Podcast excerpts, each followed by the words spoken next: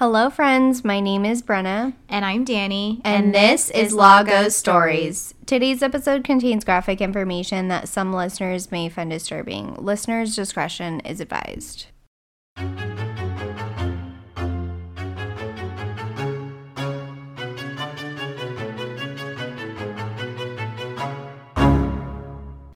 Welcome back, everyone, to episode twelve. Today's case is an exciting one because we have another case suggestion. You know, we always say if you have a case suggestion to send it our way. And y'all, this is a gruesome one. So thank you for suggesting this case because honestly, I had never heard of it. And Danny, I'm pretty sure you haven't either. Back-to-back case suggestions. That's super exciting. And I can't wait to hear this one. I'm ready for anything. Oh, goodness. Yeah, get ready. But let's jump right into this. Let me tell you about Janet Chandler. Janet was a twenty-two-year-old music student living in a small town, Holland, Michigan, when she disappeared. It was January thirty-first at two thirty a.m. when police got a call about a robbery and possible abduction from the Blue Mill Inn. When the first officer arrived, it was clear that a robbery had taken place because there was about five hundred dollars missing. Speaking with the guard that called in to police, they also quickly realized that Janet had been taken against her will, as Janet was missing without her coat and had left her half-smoked cigarette in the ashtray. They also noted two separate sets of footprints in the snow leading from the motel to car tracks. A security guard staying at the motel tells police that he was actually talking on the phone with Janet from his room and overheard the robbery take place. He explains he heard a deep voice but could not recognize the voice nor make out the words spoken by the man, but that Janet said, quote, "Please don't take it all, sir," end quote. When there was no response from Janet, he knew there was a robbery in progress, so he went into another room and tried to call the front desk back but received a busy signal. That's when he called the police. Because Holland, Michigan was a small town, the entire police force was called, which was six officers, but they quickly set up barricades along the roads and notified Janet's parents. Okay, so one, when they say, quote, "Please don't take it all, sir," what was she referring to? The money. Okay, and then the ashtray and the coat and all of that, so did they know that it was her cigarette, or were they just assuming because her coat and other items were left behind? Yeah, so... Uh, not that they knew from D N A or anything, they were just assuming, but it was also really, really cold in Michigan and it's January. There's snow outside and everything, so you know no one would just walk out without their coat and, you know, take a stroll outside. Mm-hmm. Another thing is she's a night clerk as well, so the door was supposed to be locked. And anybody wanting to come inside the motel would have to come to the window for security, but the door was unlocked. So it was just kind of like someone came in, literally took the money and grabbed her, walked her out, and took her in a, to, to a car. Was there a reason it was unlocked, or you don't know? That we don't know. I'll kind of get into a little bit more when I go into the documentary that was made about this case. But yeah, it was it was definitely supposed to be locked, but this night just wasn't locked. That's unfortunate. Yeah. The search for Janet ended quickly in less than twenty-four hours when she was found just forty miles away, partially buried in snow and completely nude. A snowplow driver had been clearing the road around one thirty a.m. on February first when he noticed some footprints in the snow leading into thick trees right off the side of the road and stopped to investigate. Immediately after Janet's body was found, police began securing the crime scene, gathering evidence, interviewing everyone Janet had come in contact with, and trying to track down her killer. In just a few months, they compiled over one thousand pages of notes. Unfortunately, they wouldn't have much to go off of forensically, though, because Janet was found nude and they were unable to ever locate her personal belongings. They had no fibers, no fingerprints. They could pull off like her watch or wallet. They pretty much had nothing. Even the tire imprints from the motel and where Janet's body was found were unable to accurately be pinpointed for an exact make or model. Police were also unable to determine if the same car used to abduct Janet was the same car that dumped her body. Janet's autopsy showed she had been tied up and the cause of death was strangulation.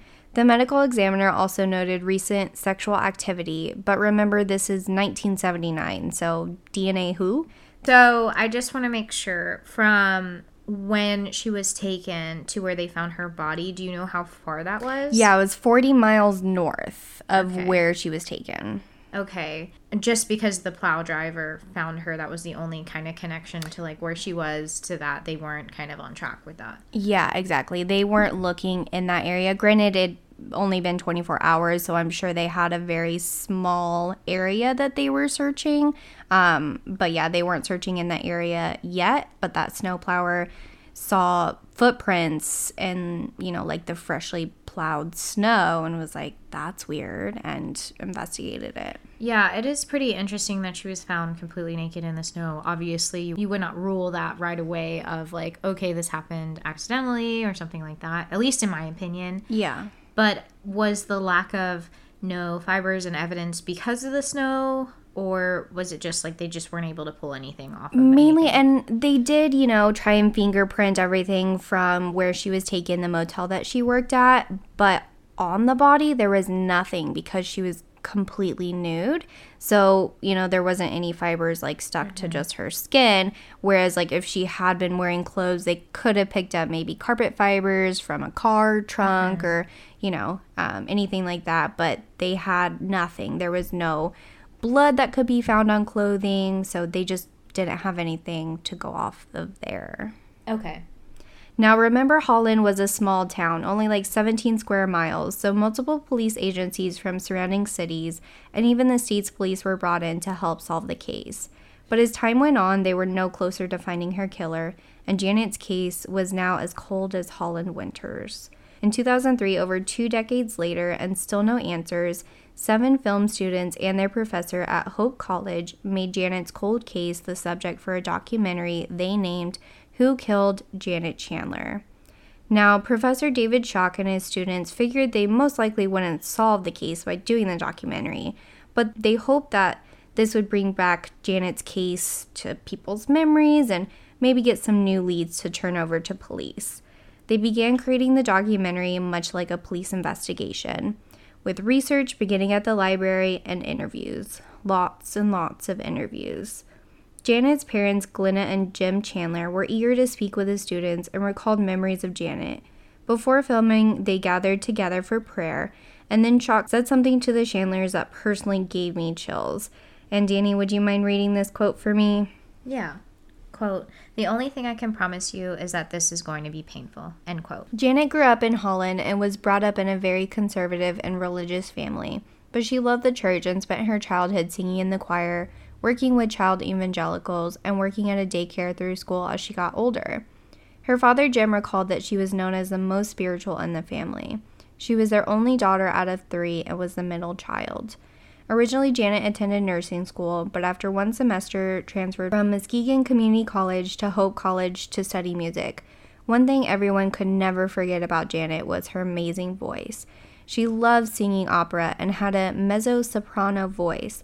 And this is like categorizing her voice by tone range and volume, which I didn't know was a thing, but I thought it was really cool. But even as a young girl in church, everyone talked about this big, strong, powerful voice coming from this small body, and everyone was always amazed.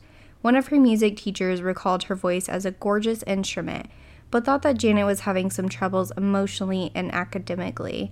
In an interview for the documentary, he recalls that she was, quote, emotionally volatile, end quote, and would witness Janet crying after simple criticism. At college, Janet was known more as an outsider, and they presumed that this was because she had a strong personality and that a lot of other students didn't understand or relate to that. And honestly, while watching the documentary, I was taken aback by some of the interviews from her former teachers, because you don't usually hear... Not that they were speaking ill of her, but there were a lot of, I guess, odd experiences they had with John, Janet, and shared that with the film students. But I wanted to add that in here because it was clear to me that the Janet her parents and brothers knew was a different Janet than everyone in school knew. Okay, I'm glad I didn't interject before, because I think the connection to Hope College now took a full circle, because I was like, why are these film students randomly picking her case? Like, how did you get there? But if she was a student there, that makes way more sense. Yeah. But I'm curious to see, because the emotional outbreaks over simple criticism. That's very interesting, and it sounds like there's a little instability there. Yeah, and I, I think it was also a combination of she was almost sheltered in a way, you know, in this conservative family, and then she was put out in front of the world, and it was a completely different world for her.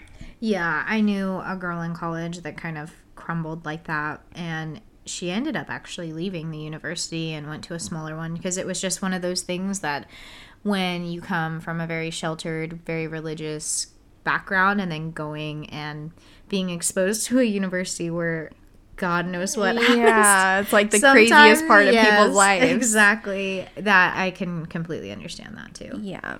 At twenty-two, Janet became burned out from just mainly learning about music and not so much performing music, and decided to take a break from school. She told her mother, Glenna, that she had always cared for her and she needed more independence and wanted to get a job. Her parents, of course, wanted her to stay in school and study and reminded her that she didn't have to work, but Janet began working shortly after at the Blue Mill Inn as a night clerk. Looking back, her father, Jim, remembered that he felt eerie while at the motel, seeing some questionable people loitering about the lobby, and regretted not doing or saying anything at the time. So, if she wasn't overperforming, was there a reason she picked this job? Was there an attraction to it, or it just... So that, and I'll, I'll definitely talk about more about the Blue Mill Inn later on, but yeah, it seems like an odd fit for her, and I don't know if she sought out that job or it was just like the first job that she saw. It was like, hey, we're hiring. Yeah, it definitely, when you said that, I was like, from music school to... To a night what? Clerk. Yeah, and I do want to add that, you know, after a while working, she did plan to go back to school and, you know, eventually had planned to finish school at Hope and then even hopefully get into Juilliard to continue that music career. But I think it was just kind of like, I need a break. I need some independence. I want to be on my own. And then I'll pick it back up later on. Mm-hmm. Now, in the winter of nineteen seventy-eight in Holland, there was a major strike at a nearby paint plant named Kimchon. Nearly two hundred union workers walked out, and even later brought in experienced strikers from Detroit to lend more muscle behind the picket lines. Kimchon then hired Wakana Security Company to provide guards in an attempt to control the strikes. However, things were tense and ugly. The picketers would taunt the guards, the guards would harass picketers, and even throw spikes under their tires. So things escalated pretty quickly and went on for a long time. But at the end of the day, the guards and strikebreakers would spend their nights at the Blue Mill Inn, where several rooms were reserved for the eighty-man group. The Blue Mill Inn was located on the edge of town, and from the outside looked like a normal motel, but on the inside there was a lot of wild parties with the Wakana guards present. Yeah, I can definitely pick up where her dad was having some concerns. Yeah, seems like a very wild and chaotic time, especially in the motel, but the whole town itself, you know, was mm-hmm. experiencing these large, you know, almost riots. Throughout the documentary, there were many theories as to who the murderer was. Previous detectives had their own theories. It was one guy she knew, another thought it was two or even three people. Suspects were in prison or dead. One detective thought it was for sure a serial killer that was traveling through town. There was even a rumor that Ted Bundy was in the area at the time, although this was ruled out. There were also numerous people that had claimed responsibility for Janet's murder, but once these people had been interviewed, it was clear that they had nothing to do with it. A convicted serial killer, Donald Lee Evans, also made a confession from prison that he killed Janet, but unfortunately died in prison before this confession could be investigated thoroughly. At the end of the documentary, we see Janet's parents, Jim and Glenna, speaking to the camera emotional. Her father, Jim, states, quote, "It would be a whole lot better to find out who did this and see justice done. The killer will ultimately get punished, but we probably won't know about it," end quote. But little did he know, they would both be alive to see Janet get justice.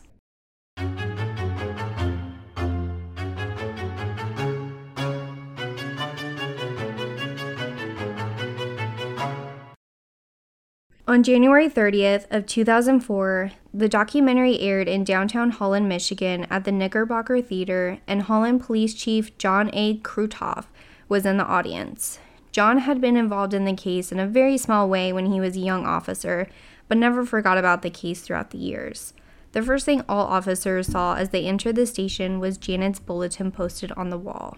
Turns out, John had already taken steps to reopen Janet's case, and after the documentary stirred up a lot of old memories in the town, John phoned the Michigan State Police, where Detective David Van Lopik, who was also raised in Holland, became the lead investigator. David also remembered the notorious murder of the small town and stated, quote, "I felt committed to solving this case," end quote. By June two thousand four, David teamed up with three additional detectives and went through every single document, every single piece of evidence to try and piece together what happened. They knew they were missing a huge piece of the puzzle, and that was who exactly Janet Chandler was. There was a clear difference in what her co-workers and close friends saw and what her family saw.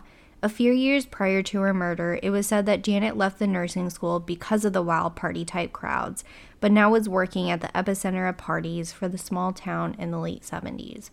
Now, it's not hard to believe, especially at twenty-two, that you're not going to tell your parents everything you do right, but in order to solve this case, they needed to look at the other side of Janet. During the reinvestigation, the detectives questioned everyone again. They interviewed a man who had dated Janet when she first enrolled in college, and that was the community college. He was a middle-aged man then, while Janet was still in her teens, and he had seduced her into having sex with him. He confessed that during their year-long relationship, he was not proud of what he had done, and admits he took advantage of the crush she had on him. Okay, ew. Is this guy gross, or? Yeah. Okay. He's gross. You're correct. They also interviewed a woman who had known Janet throughout her childhood, and she told detectives that, quote, "After the affair, Janet's religious views changed because she realized that if she sinned, she was not going to immediately go to hell," end quote. One person that had never been interviewed, though, was Janet's roommate and supervisor at the Blue Mill Inn. She left town quickly after the murder, and police could never track her down until now. Officers found Lori Ann Swank working as a nursing assistant in Pennsylvania.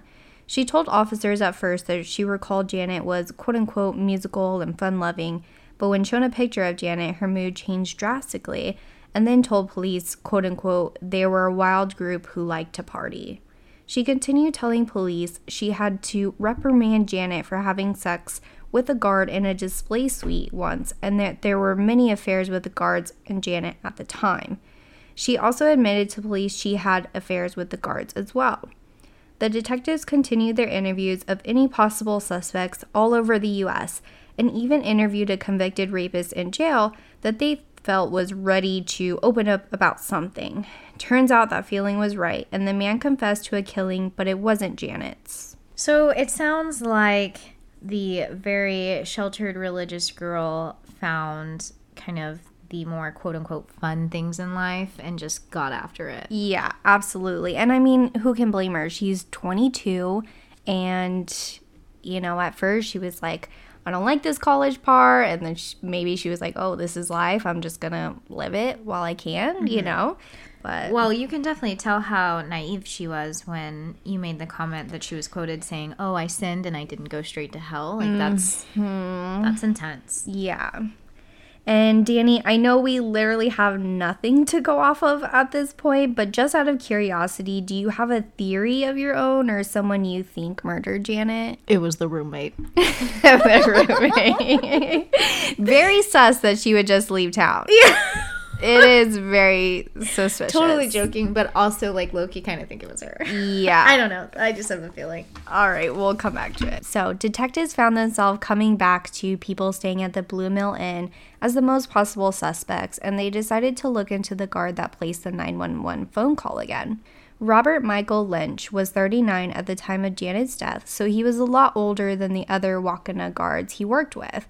Now living a respectable life eighty miles south of Holland, he and his wife opened a beauty school and had a son and daughter who was now about the same age as Janet was at the time of her death.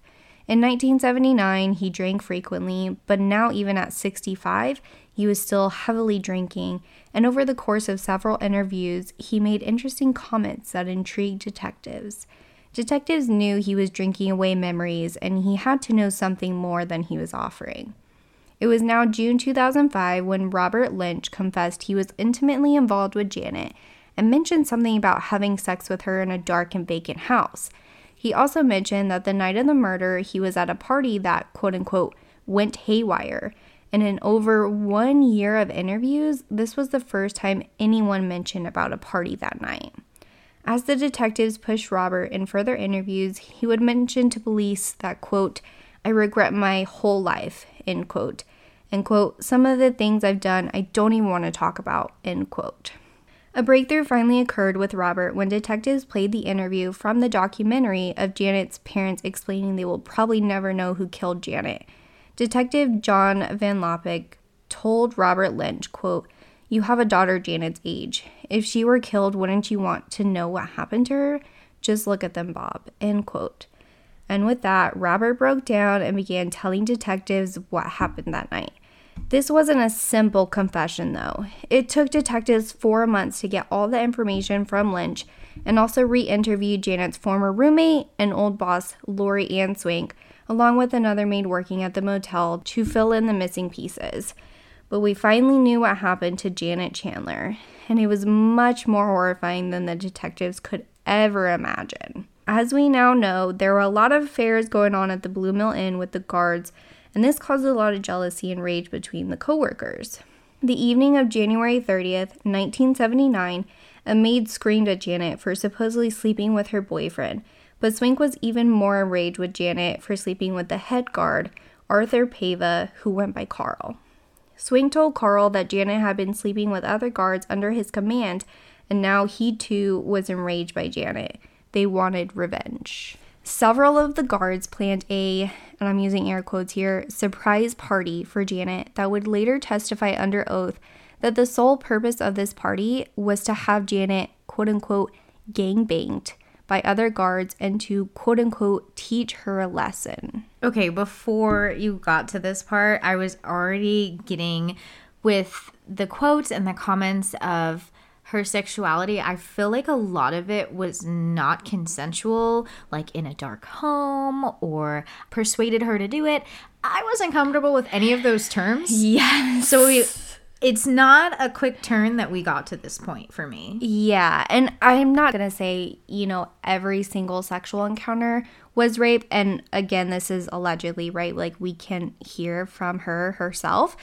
And I didn't want to mention it at first, but since you brought it up, Lori, when she reprimanded Janet for having sex in that suite, apparently she had phoned one of the guards and told him to come down, and you know, he walked in and she was just wearing cowboy boots, and that was it.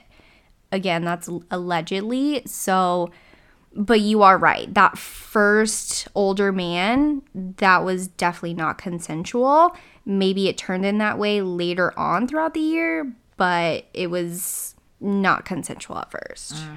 Now, according to Robert Lynch, he received a phone call around two a.m. on the night of January thirty-first from another guard needing help luring Janet out of the motel.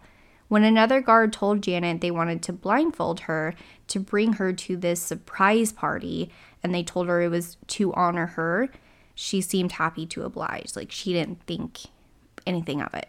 I don't think anyone would. Right? You're like, oh, thank you. Yeah.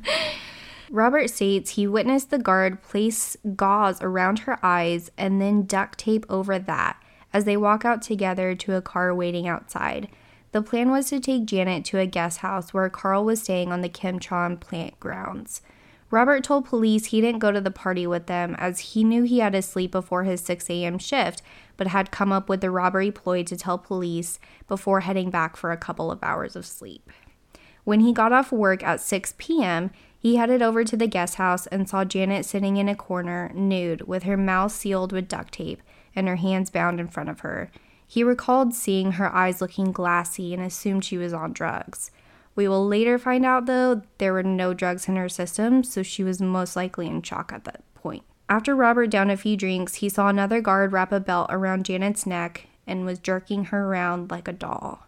He then admits he followed the other guards into a bedroom where Janet was tossed on the bed, and all five men took turns raping her.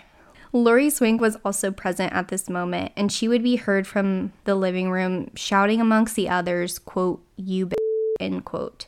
And Danny, I'm going to need you to read this next part for me, but take a deep breath before. According to witness testimony, a witness tells the courtroom what he saw when it was Robert's turn. Quote, he pinned his knees into her shoulder, using his feet to stop her from writhing. He slapped her. He whispered something in her ear.